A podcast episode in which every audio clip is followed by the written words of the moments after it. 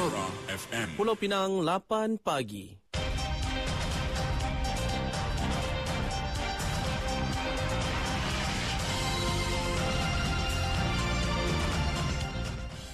Warta Mutara bersama saya Zatulik Muhammad Noor. Assalamualaikum dan salam Malaysia Madani. Pulau Pinang sedang meneroka potensi untuk menambah tiga penerbangan antarabangsa terus yang baru ke negeri ini iaitu dari India, Shanghai, China dan Dubai tahun ini. Esko Pelancongan dan Ekonomi Kreatif Negeri Wong Hun Wai berkata, Pihaknya sedang berusaha untuk memperkukuhkan rangkaian penerbangan antarabangsa terus ke Pulau Pinang bagi merancakkan lagi industri pelancongan di negeri ini.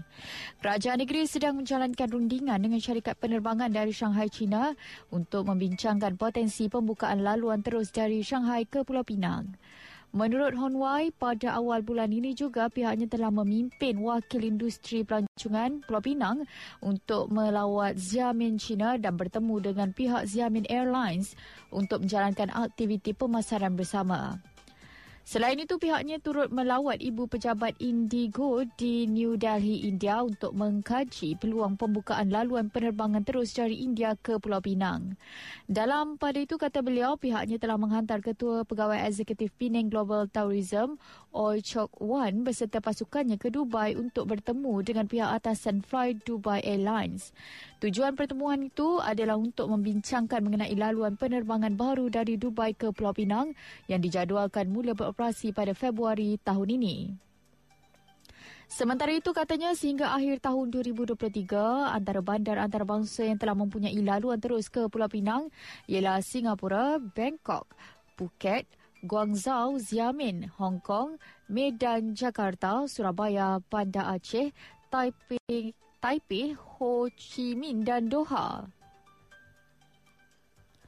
Seorang lelaki ditahan dipercayai menjadi keldai akaun kepada sindiket penipuan membabitkan urusan kerja sambilan secara dalam talian sehingga menyebabkan mangsa kerugian RM38,723.50 baru-baru ini.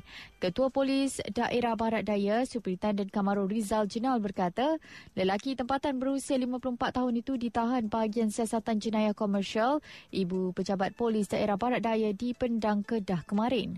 Katanya suspek kini direman untuk siasatan lanjut dan kes disiasat di bawah Seksyen 420 Kanun Keseksaan iaitu tipu.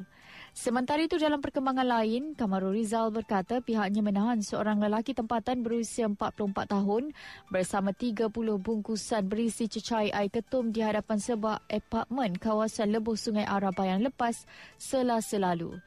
Katanya polis yang sedang menjalankan rondaan cegah jenayah telah menahan lelaki itu selepas mendapati dia dalam keadaan mencurigakan di kawasan itu.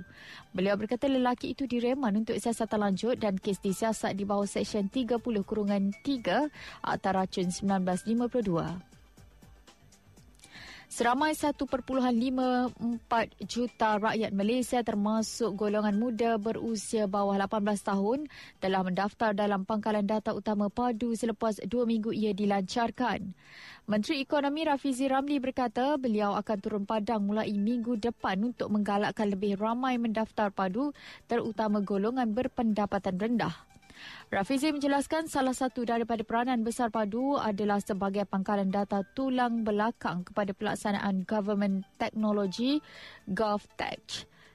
Tegasnya GovTech akan mengubah pengalaman rakyat berurusan dengan kerajaan melalui pendigitalan lebih cekap, lebih mudah dan lebih canggih. Dari sungai hingga segara, Palestin pasti merdeka. Sekian Warta Mutiara, berita disunting Zatulik Muhammad Noor. Assalamualaikum, salam perpaduan dan salam Malaysia Madani.